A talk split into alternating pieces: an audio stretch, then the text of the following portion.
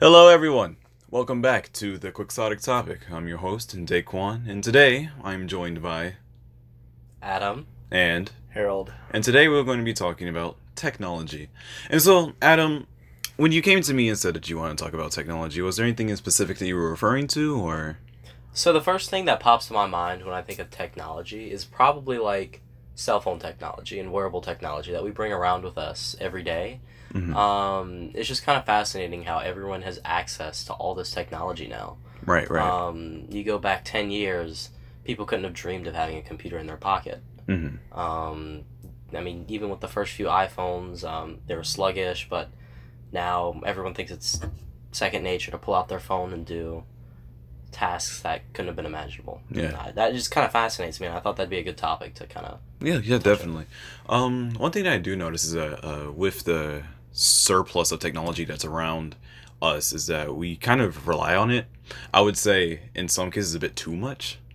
Um, for example, like given the fact that all information that you could ever want is on Google, you never really need to know anything. Um, it kind of circumvents a lot of uh, common educational practices, especially in terms of remembrance, especially uh, seeing as that it's stored on a um, tablet for you. And so I think that um, technology in some cases can be kind of a crutch that can lead to some mm, unfortunate happenstances. What do you think, Harold? Yeah, I mean, like, I think in the terms of like it being a crutch, like, the most obvious thing is like the calculators for me. Like, Calculators. now yes. calculators, like, I don't know, this school doesn't really use them, but the School Inspires, the School or, of Science and Math. the School of Science and Math, yeah, well, really any school. But the, the TI-Nspires, actually, like, most people don't know about it. They'll do most of your, like, math 1, math 2, math 3 for you. Like, you really don't even have to, like, have those classes learned. Like, Yeah, definitely. I think I might have done like two math problems on like a SAT test just just like by myself just because those calculators they, I mean they get it done for you like Right, right. before when researching papers you'd have to go to the library look through newspapers stuff like that now you just look up scholarly articles and you have access to millions just in your hand basically so Yeah. for sure it, it's a little bit of a crutch Yeah, it's definitely like a lot of power to wield in the sense that like oh, that's another thing is that the, this technology is being pushed to younger and younger audiences. For example, um, just the other day I saw a seven-year-old with an Apple Watch. I was like, huh, and it's interesting that like it, I had to stop and think about that because I mean technology is open to everyone to use, so that's pretty fair. But the it's interesting to see how technology is starting to affect uh, younger people. Um, another example of this is like children who have these sort of digital pacifiers now in the form of like an iPad with Fruit Ninja on it. Yeah, um, that's definitely something I've noticed. I mean, younger and younger kids are having access to cell phones, and uh, it, it's a big responsibility giving them access to the worldwide internet. I mean, that's a lot of information that they have access to, and I think that exposing children to such information at a young age can really hinder their future ability to like even like focus because um, constantly being exposed to I guess high levels of dopamine and high high response times and like a phone. Yeah, You, like you come pres- to you come to expect that. right, procedurally everything. reducing atten- attention spans. Yeah, and so you come to expect things happen just like that all the time, like it does on the internet. Right, and then you And- start raising brats. yeah, and I mean, the younger you get it, I mean, I feel I, I've seen people as young as in like first grade with like an, an iPhone. yeah. And that just blows my mind. I mean, I had a flip phone up until. oh yeah, definitely. school. I feel like everyone in the Gen Z is that us? I think I'm pretty sure that's us. yeah Um, Yeah. We all had like we had to start with the like BlackBerry as like a screen and a keyboard, and then maybe like once middle school started, then we got to have like the big uh full touch screen. But um, bro every phone I've had I've worked for I've bought with my own money every single phone what did you do? Like, where'd you get the money from? um classified Classified. Okay, so we have a vagabond here. Um, Well, what's that? uh, pretty much someone just a criminal. Oh, Yeah. uh, not me, but whoever employed me at a rather young age, probably. No, yeah. So when you were employed at a rather young age, were you um, privy to technology? Like, did you have to use an iPad to organize where you would do your crime? No, man, I just got out of bed at seven, went to work, and came back, and got paid. Like back then, I say like the first time I worked would have been probably been like sixth or seventh grade. I think I might have either had like, I think I had one of those flip phones with the like, you could either type on the front screen and like pop it open, and you got the keyboard. hmm I had one of those until like seventh grade. That's when I got my first iPhone That you worked for that I worked for legally. legally. Yeah, yeah, yeah. Yeah, we say that in air quotes. Yeah. legally. yeah, that's a interesting. Like how you were able to just kind of find. Well, I don't know. Did you go on your out of your way to find that illegal avenue of work? No. Ah, okay. Like- so just kind of opened up for you. Yeah. It was just there. It's just like it's uh, yeah, yeah, Yeah. Well, I mean, that's really dangerous actually because that job could have been like really anything, and it could have. It also could have not been a job as well. I mean, a lot of people use like um, notice that in big cities that people will have like signs up where it's like fr- uh, work for cash. and It's just like a phone number. And Oh you no, call no, no, it. like I actually like, like they're like related to me. So I wasn't alright. like. Now, granted, the job was very dangerous, and I don't, I don't think you can actually work that job till you're like either eighteen or twenty one. But Mm-hmm. Mm-hmm. yeah, I got paid by the hour, so I'll and, it, take and, it. and it makes sense. I mean, like kind of at a, a young age, like people in your family tend to employ, um, like whether it's like a family business or like family farm or something like that. Hey, it's hard work. Um, but I will say it does those kind of jobs do kind of instill work ethic, and yeah, so that's like for sure. and like when you, you you lose that degree of work ethic if you're just given things and like, um. Like definitely, younger and younger kids are getting just given these phones, and some kids come to expect it now um, that they have their phone. Like my little brother, uh, my parents were adamant about holding off, Mm-hmm. and like e- even still, he he was very persistent about getting a phone for so long. It's just because everyone in his grade had a phone. There's and he- like that peer pressure. yeah, and he's in like he was in the fourth grade, begging for like iPhone, but begging for an iPhone, and like there are kids in his class that had way better cell phones than like any of anyone in my family. Yeah. And that just blew me away that little kids were given access to these phones. And I guess my parents finally cracked down to the pressure because, and it's just it. I think it's a, it's a help. Um, like definitely, it's nice having access to all this technology, but especially little kids being exposed to stuff like social media. Um, like just recently, yeah, you read articles media. all the time on how social media will just break down, just children at a very young age who just whether it's like body image or not Um, being able to meet expectations of like some extremely athletic kid or something yeah, like or that. like It's not ju- getting enough likes on your post. yeah, it's just it, it's a little it's a big heap of anxiety uh, in social media. Yeah, and, and don't get me wrong, social media is great. Like mm-hmm. I definitely enjoy using it um, as a means of keeping up with some old friends. Um, I've moved around a few times, and I think Harold's mentioned that he's moved around quite often too. He Where does not. Um, well, he's mentioned to me personally, um, okay. but uh, yeah. So I've moved around a few times, and each time you kind of build your own friend group and move away. But it's nice to keep in touch. So yeah, definitely. uh, if I compare that to like my my dad's generation, right? He he had a lot of good friends. He was in the his he was a Navy kid, so he was always moving around. He lived in Guantanamo Bay, Naples, uh, all that such. Um, so he made friends in every little spot, and he made really good friends in Virginia Beach. Mhm. Um, and he still keeps in touch with those really good friends, but they weren't able to keep in touch as much. You had the you had the phone, right? You could call Right. every once in a while and stuff. But now, it's nice being able to like see what your friend is up to and like message them just like that, definitely. Just- easy. Just send them a quick ping. Um, another thing about children having uh, earlier access to technology, I feel, is that on the offhand, like the, I guess this might be a pro to it, is that since all of these, we have like young people being introduced to what technology is at such a young age that like as they grow, like they'll be growing with that technology, um, to be able to produce more technology per se. Um, that goes into like manufacturing a workforce but um it's interesting to see that like the kids that have like iphone x's today in like the third grade will be will may or may not because of the fact that they were introduced to the iphone x will be creating the iphone 2x like a decade from now like well to be fair we don't really know but it is something that could happen and so like giving kids technology isn't like I wouldn't say an ultimately bad thing that sh- uh, shouldn't be done, but it's just definitely be taken with caution. But um, honestly, like raising a kid, that is just a lot of caution, pretty much, because it's like you can't shelter them too much, or else relatively bad things will happen, and you can't not shelter them at all, or else other relatively bad things will happen. You have it's to a fine balance. yeah, you have to strike a balance. Uh, one thing my um my parents told me, I don't know if this is just an excuse, but they say that never no parent ever really gets it right, which it's hard to, given that we're human and we're prone to making mistakes. We're not technology.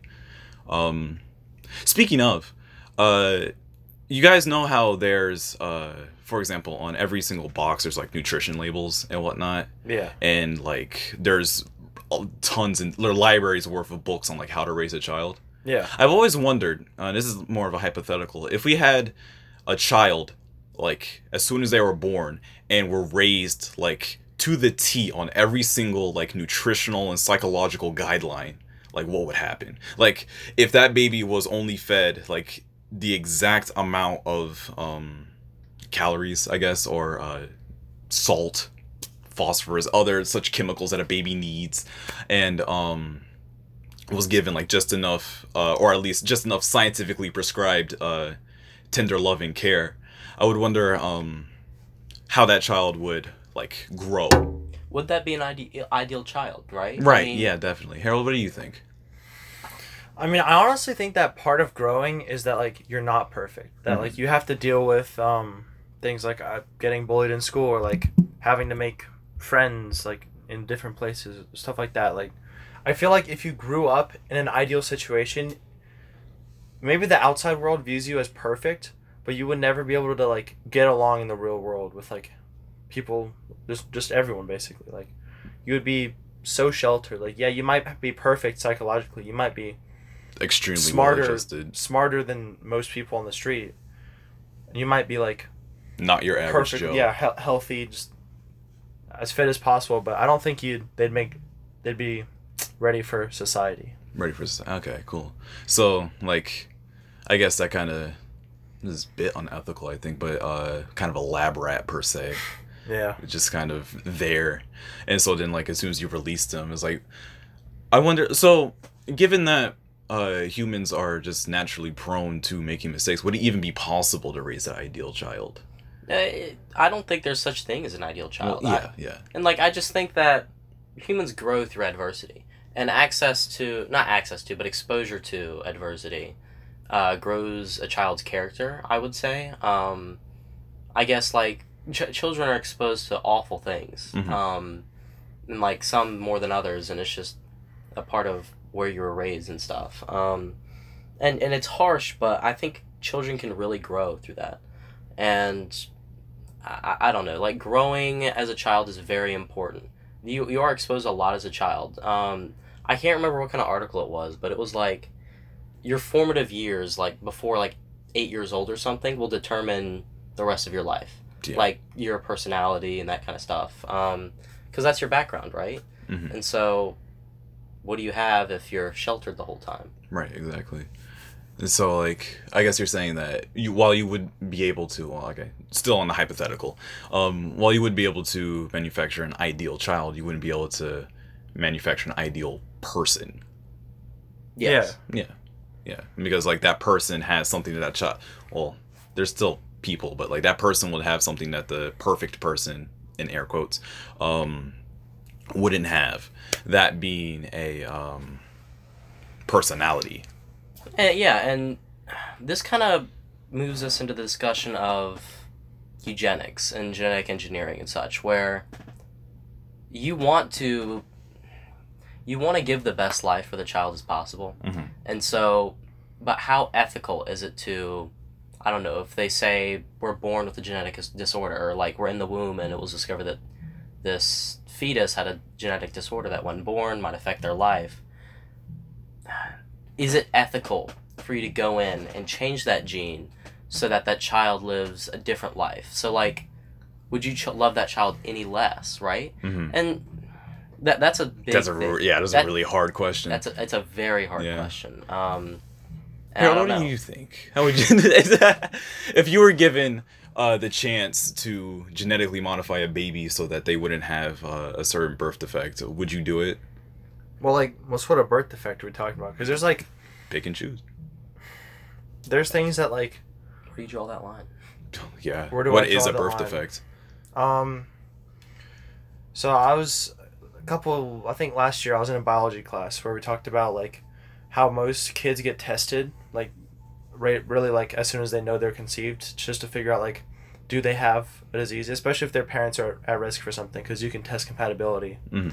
And especially if the parents are older, then the chance of genetic diseases gets worse. And like, what they do is if like let's say your child has Down syndrome, then like they tell you that, but most of the time it's fine. Like you keep the child. Obviously, we can't genetically alter them now, but there's other things that are like far worse that would just stop them from being able to like get any drama in their life. Like their life would just be constantly in pain. I forgot what it was called. Like my professor told me, but it just like left me. So I think if they're still able to enjoy their life and have fun, then I think you would leave it. But if you're given the ability to change it and it's for the child's like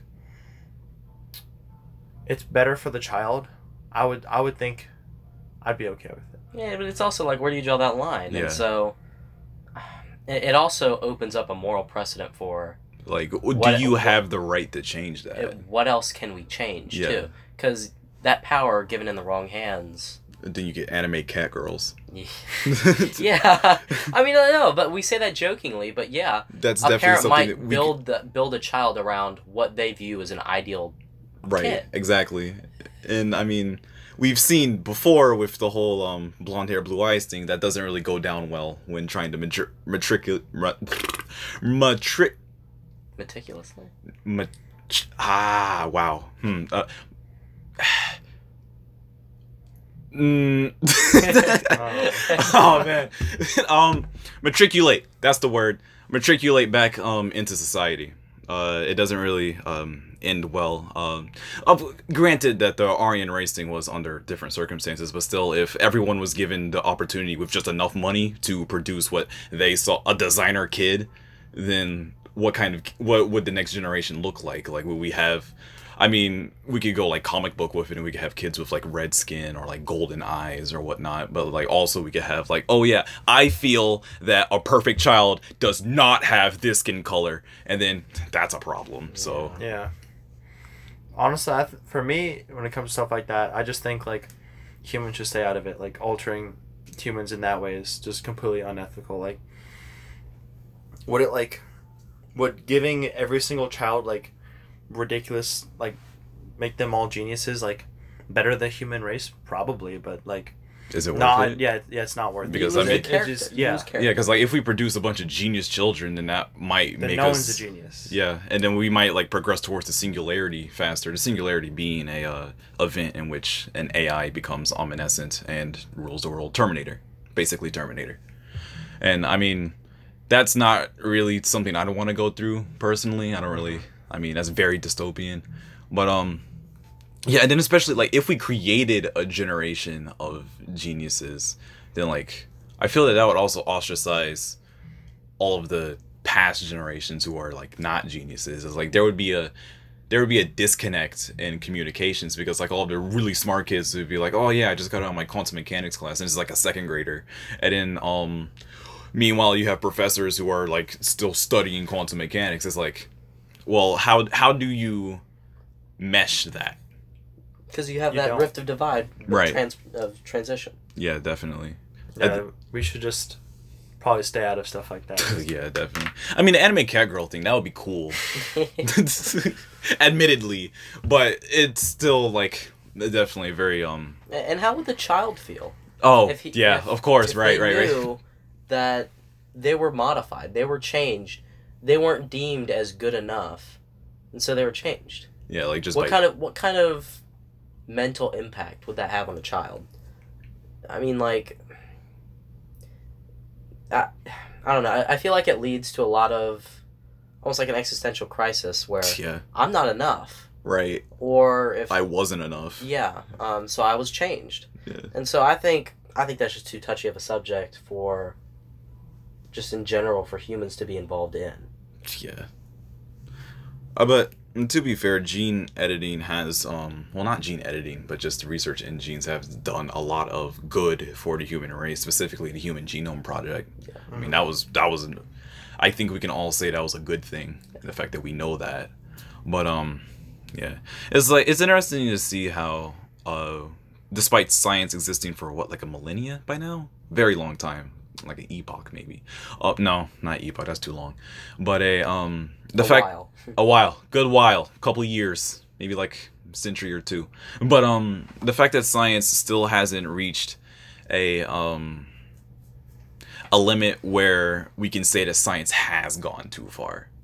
To be fair though, that line is drawn like honestly into sand and it's changing a lot of times because like um I remember when there was talk about having like uh I think it was a SIM card like in your hand. People were talking about, oh, mm, science too far. Nope, nope, bad science. But uh, but now you have ideas like Elon Musk's. Uh, oh, I can't remember what it was called, but Elon Musk does a lot of things. yeah, uh, a chip implant in your head, Mhm. where you'd be able to control things with a chip in your head. Right, right. Some people might deem that as the Too far. future. Nope. yeah, some people might think of that as the future, but some might think of it as too far. Or and I, and I also think it's a generational divide too. Um, and like we think that our older generations today are like so out of the loop, but yeah, like stuck in the past. that might be us. That that yeah. will be us, right? Yeah, definitely. Um, and I think there is a lot to learn from the older generation too, where you get a unique perspective before Yeah. a certain era. So, Right. like, in essence of technology, back when our grandparents, per se, were growing up, they didn't have access to all this information, all this technology. And right they had to like do five mile hikes in order to get to school every morning. I remember when uh, this movie was a nickel. Uh huh. I mean, it's- yeah, it's just it, it, sounds cliche, but Soda pop was 100% sugar and water. yeah, it, it seems so cliche, but yeah, that might be us. definitely. It's like I remember when you could only connect to 13 devices via Bluetooth. Now you can connect to 256. yeah. Um it's interesting to see how technology is like its exponentiality has made it so that um tech has is more fitted for younger generations.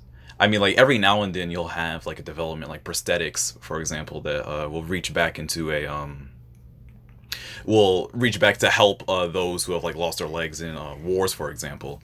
But um, most of the time, for example, like when dark mode came out with iOS 13 uh, for Apple devices, um, that was mainly for the people who had Apple devices, and that just happens to be like our generation, like maybe a couple of millennials. Yeah, and another thing that's interesting to see, uh, you mentioned Apple. Um, Oh yes, Apple. yes, Apple. Um, I personally enjoy Apple products, oh but my.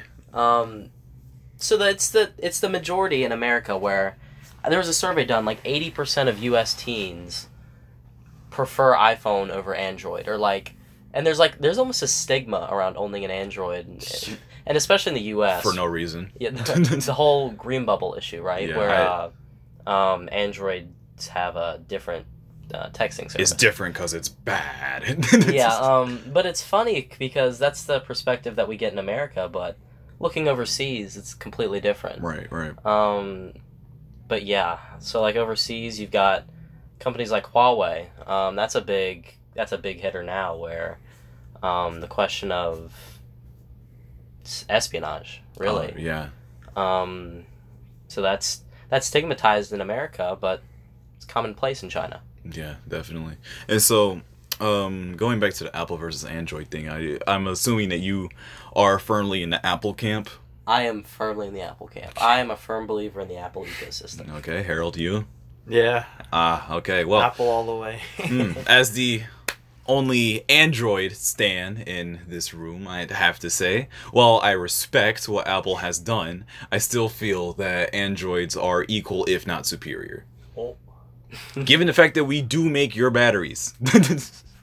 Okay, that's fair enough. Yeah, yeah. um, I don't know. There, there's been a lot of innovation on both ends, right? Yeah. Um, you've got Apple who kind of ushered in this new era of the iPhone, the portable technological touchscreen device. Mm-hmm. Um, and like you've gotten strides each side. So like Androids tended to push the way into larger smartphones, things like that. Um, Apple has uh, the Apple is more of a driver in you don't tech consumers don't know what they want until they've been shown, right? And so Mhm, it, it- it's what's pushed a lot of innovation in the company. Like Steve Jobs was a very power. He was a very interesting mind.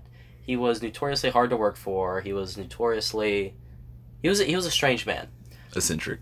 Yes, but the technological innovations that he has made have made a extreme impact on society. So like how do you even come up with something like the iPhone? Or, right? Like how do you come up with something like the AirPod? How do you come up with something like the watch? I don't, I don't think Steve Jobs made the AirPod.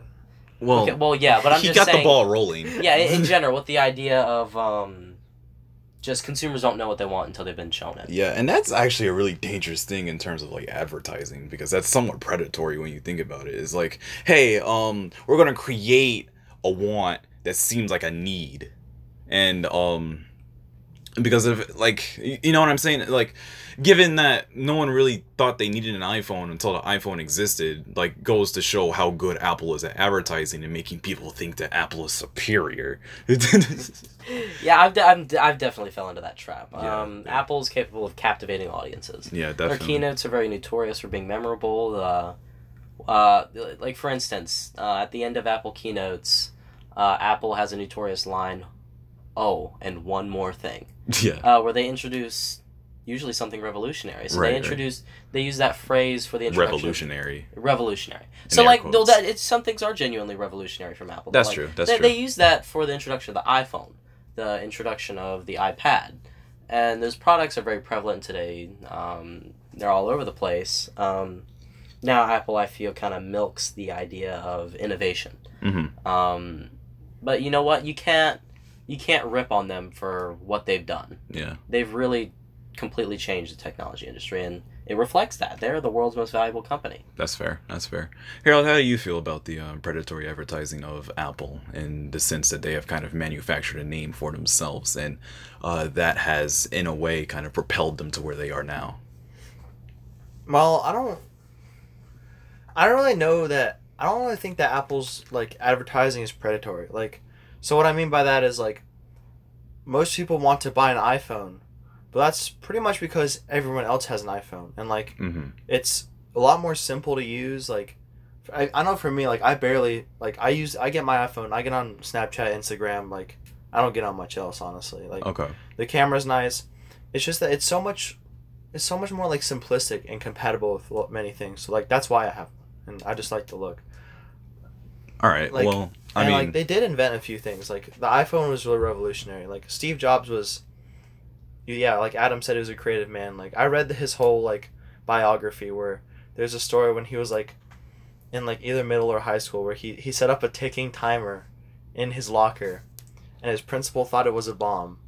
And his principal grabbed the bomb and ran it into the middle of the football field just to figure out it was like a ticking timer, and then he got suspended for like a few weeks or something like that. Like he was a very weird guy. Like So- interesting man, interesting man. I feel that um Harold, one point that you said it was really interesting was that uh, one of the main reasons you had a um iPhone was its like ease of access, Mhm. and also that everyone else had it, and also that um you already have stuff that's compatible with it. And so that's like kind of what I'm getting at when I say that like predatory advertising because of the fact that um the reason like Apple has it's their they have that degree of separation in terms of advertising. In fact, that they're not really doing it. It's the other people that have Apple devices that are doing it. It's like, hey, it, like we all have this. It's a mind share. yeah, yeah, Mind share. Um, and like, it's interesting that you, I, I mentioned earlier about um, how the Apple is just a strong grip on the U.S. You go somewhere like South Korea and Samsung. Uh, Samsung's a South Korean company. And to And be so- fair, Samsung's probably done the same thing there. So Oh yeah, I know. It- It's just like you ask someone in South Korea, they'll they'll say that Samsungs tend to be easier to use overseas. There, there might be, but more places that accept Samsung Pay rather than Apple Pay or something like that overseas, or, um, I don't know things of that nature. Where Samsung is built for their home market, Apple is built for their home market, um, and perception changes too overseas where. Not as many teens might have an iPhone over there, Right. and it's not as much of a mind share over there. It's a strict deci- decision of which one I think is better. Not Right, definitely. What what phone does everyone have so I can look cool and fit in? it's more about like spec analysis in terms of like what can this phone do and what do I need it to do. Um, and so Harold, I have a uh, another hypothetical for you. Mm-hmm. Um, given that uh, technology is being presented to younger and younger audiences, and technology is also being presented to more and more audiences, do you feel that it will be worth it for? Um, this is somewhat similar to like a universal income, but do you feel that technology, in terms of like, uh, let's just start with phones, be like public access, like everyone should have a phone, or specifically like an iPhone or a Samsung. Well, I don't know about something like an iPhone or a Samsung because when you really think about it, you don't need an iPhone or a Samsung. Now, whether you say like, could would everyone like have to have like a, say like a basic flip phone that you can contact people in emergencies for? Sure, I'd be down with that. Like, give everyone the ability to like, oh, I'm in an emergency. Like, I can I have, at the very least, some backup to get me out of this. But I think the market's already saturated, and in, in, Mm. sen- in a sense of access to the internet, the government has kind of already filled that role as far as like public internet access and computers that like I don't know a library or something. Um, so I guess that's kind of like the the standard, Mm. um, at least in the United States, where you you at the very least can have access to the internet through a public means at like the library or something. Yeah. Um, but like, I guess going forward, trying to give everyone an iPhone. I mean, I, I, I no means thinks that's necessary. Yeah. And like, a lot of times people prioritize their phone as far as like a purchase that needs to happen every few years. When in reality, if you, you if you don't have the means to buy a new cell phone every year, Don't buy a new cell phone. don't don't Yeah. don't buy. A new Uh, be smart with your money. be smart with your money. And people are prioritizing their cell phones as a need, where they're in situations where they just can't. They realistically can't spend a thousand dollars on a phone. Yeah, yeah. That's another thing is that like the phone being a thousand dollars in the first place. It's like that's. I feel that that's somewhat egregious. I, it definitely is. Um, but Apple's good at Advertising. they, they, they know how to. If anyone could charge a thousand dollars for a phone, it would be Apple. that's fair. And they they're really the one who broke into that uh, supposedly niche market where they made the iPhone 10, iPhone X, they're one of their most profitable cell phones, right? They Mhm. they normalized a thousand dollar price tag, and that kind of brought the level up for all other ma- other manufacturers. If Apple can charge a thousand, why can't we? Yeah. Which goes back to the fact that there's no ethical means of consumption under capitalism. um, going back to the whole uh, public forms of accessing the internet and accessing technology, I feel that there might not be enough of that in America because, like, there are libraries, like those do exist, but um, when was the last time, not at school, did you hear about um, the library doing something?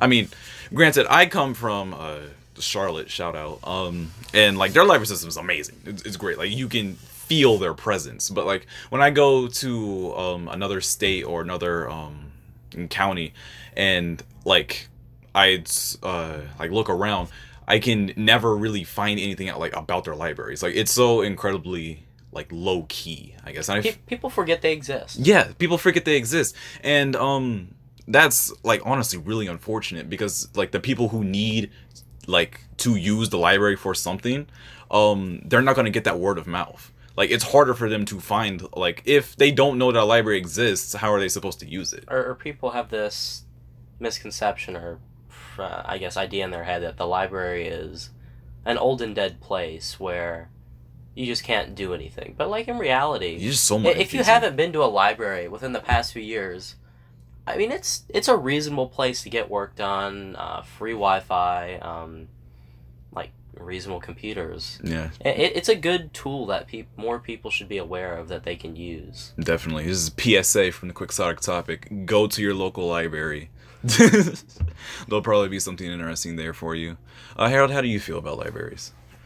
Well, I think um, libraries is sort of one of those things that you know not many people use them anymore, um, and like you sort of you do have to kind of go out of your way to find them now, and I haven't like me personally. I think the last time I went to a library was to get the library card so I could go on my computer and search up stuff using the library like search thing Huh.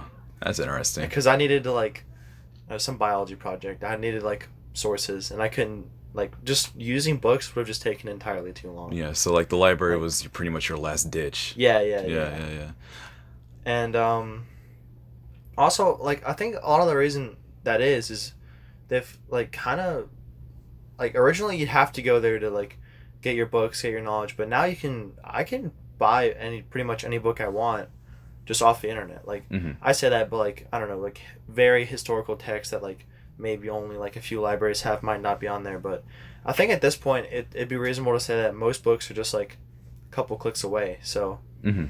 and also like you could find more books online than probably any library would have, just because it's not possible for any library to have you know every single book that's ever existed. And and it's funny that you mentioned that because that's kind of what Amazon birthed out of, right? The idea of a cohesive place where you can have access to Everything. millions and millions of books initially, but it's Yeah. grown to everything. And you have this effect where Amazon is just putting retail out of business, and Right.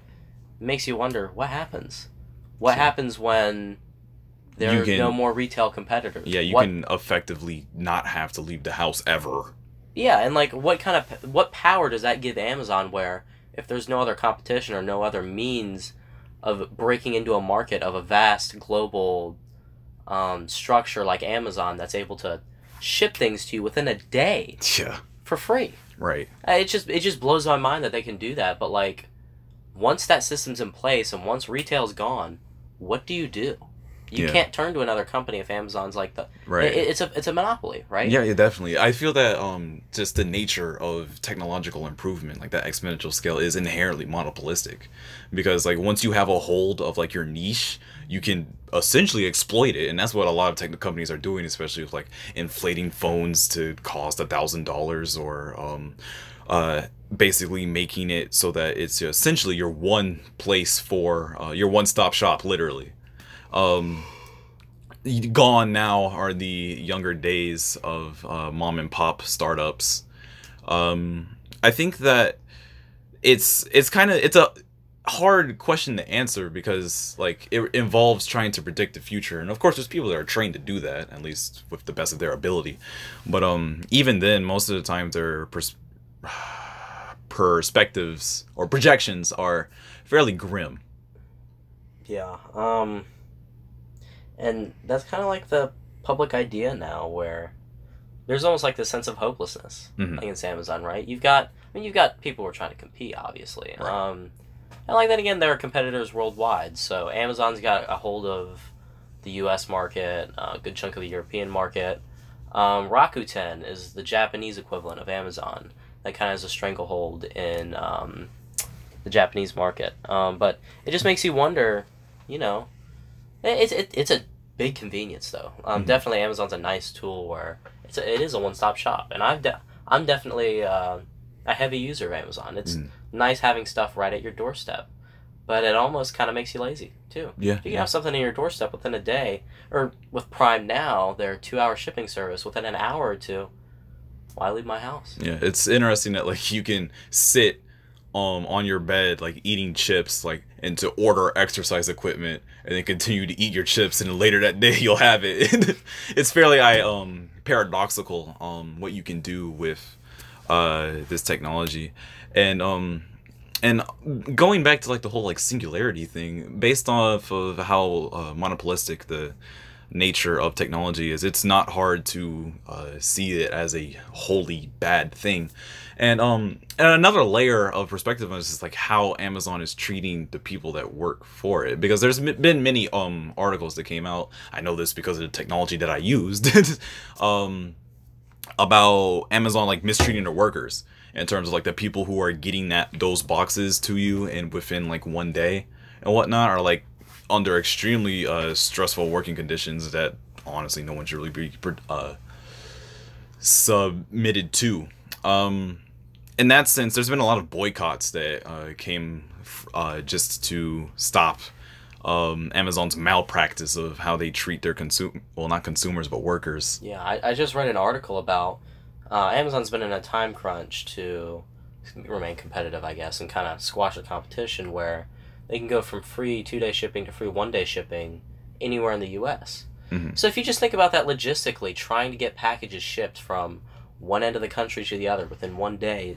It just it just blows your mind, but you have to wonder what kind of conditions workers are being submitted submitted to to reach that goal. Yeah. And so, like you, you read articles about these Amazon workers that, um, basically they have these wrist trackers on, Right. and if they're not in constant motion, um, they dock that time against themselves. yeah. And they can't have more than a certain amount of idle time a day outside of their break, and if they do, that's a that's a point on them. Right. And too many points, they're fired. That's a very stressful working Yeah. environment. Definitely.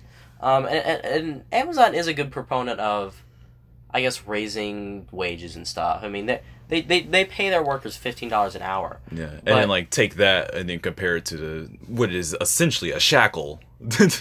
it's like, is it really worth it? Yeah. Um, I've heard like terrible stories about like Amazon, like like at their like warehouses or whatever. Like this is the same professor I was talking about earlier. She said that she had a friend that worked for Amazon, and they would like they would literally like pay them like uh, they got paid reasonably well for like like they get paid better than minimum wage. Okay. So, but the thing is, like, yeah, like you have to constantly be doing stuff, and you have to work crazy, weird hours, and like they won't even give you something as simple as like a bathroom break. Like, they're like, go like pee in a bottle. Like you don't have time to like go do something, Yeah, else there- it messes a- up the messes up the rhythm or whatever. there's a set amount of time that they have to go to the bathroom. Mm-hmm. Um, and so if you're gone outside of that bathroom time, that, that docks you against your idle time. And if you're not constantly moving, you're, you lose you're out. Right. Um, and, and it and it kind of pushes, kind of pushes uh, these tech companies towards automation, Yeah. right? Um, I just recently uh, did some research on the effects of automation. You know what kind of things companies are doing for automation, and right now we stand at this weird point where automation is taking. It, it's most definitely taking jobs, Right, it's but you're, taking jobs. you're in this weird middle area where Whereas like the jobs that people have for tech companies are like not good in terms of stress. It's like there's money there, but there's also a lot of stress, and so companies try and circumvent that by automation. But the more they automate, then the less jobs there are, and so now there's more people looking for jobs, and it's like it's a it's a unbalanced um teeter totter. yeah, you're in this weird middle area where they're they have to kind of coincide with each other, and automation.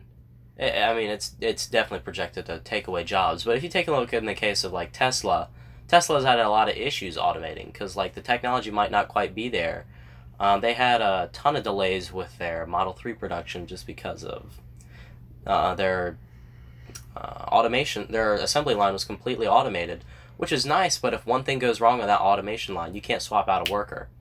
You can't swap out a worker who knows how to do it. You have to swap out a whole machine. Yeah, and also Tesla. I think one thing with that is that like, it's such a new company. It doesn't have like the experience of let's say Ford, like how to design cars and stuff. Like, I've heard stuff like like Tesla has like three times more parts to a car than a Ford does. Oh, it's more than that. The uh, like the body frame has ten times the amount of parts as a Ford body frame.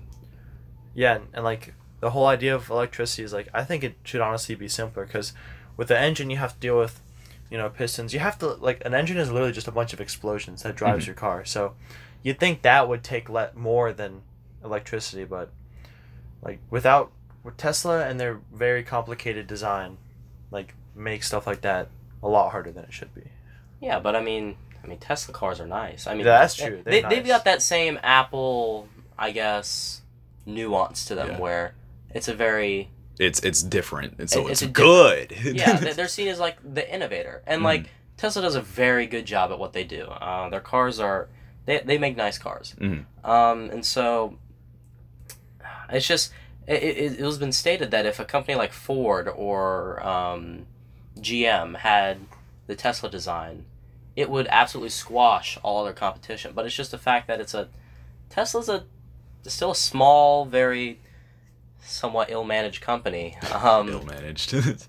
and, and, that's just because of it's a new company Mhm. right you don't have a hundred years of experience Right. as like these automotive giants not to mention lobbyists in washington who push against uh, this kind of push because it where's the money at right now Mhm, the, mhm. the large automotive companies not tesla Right. um, So maybe what we need is to get more children in cars so that like they'll grow up being used to them and then they'll produce better cars.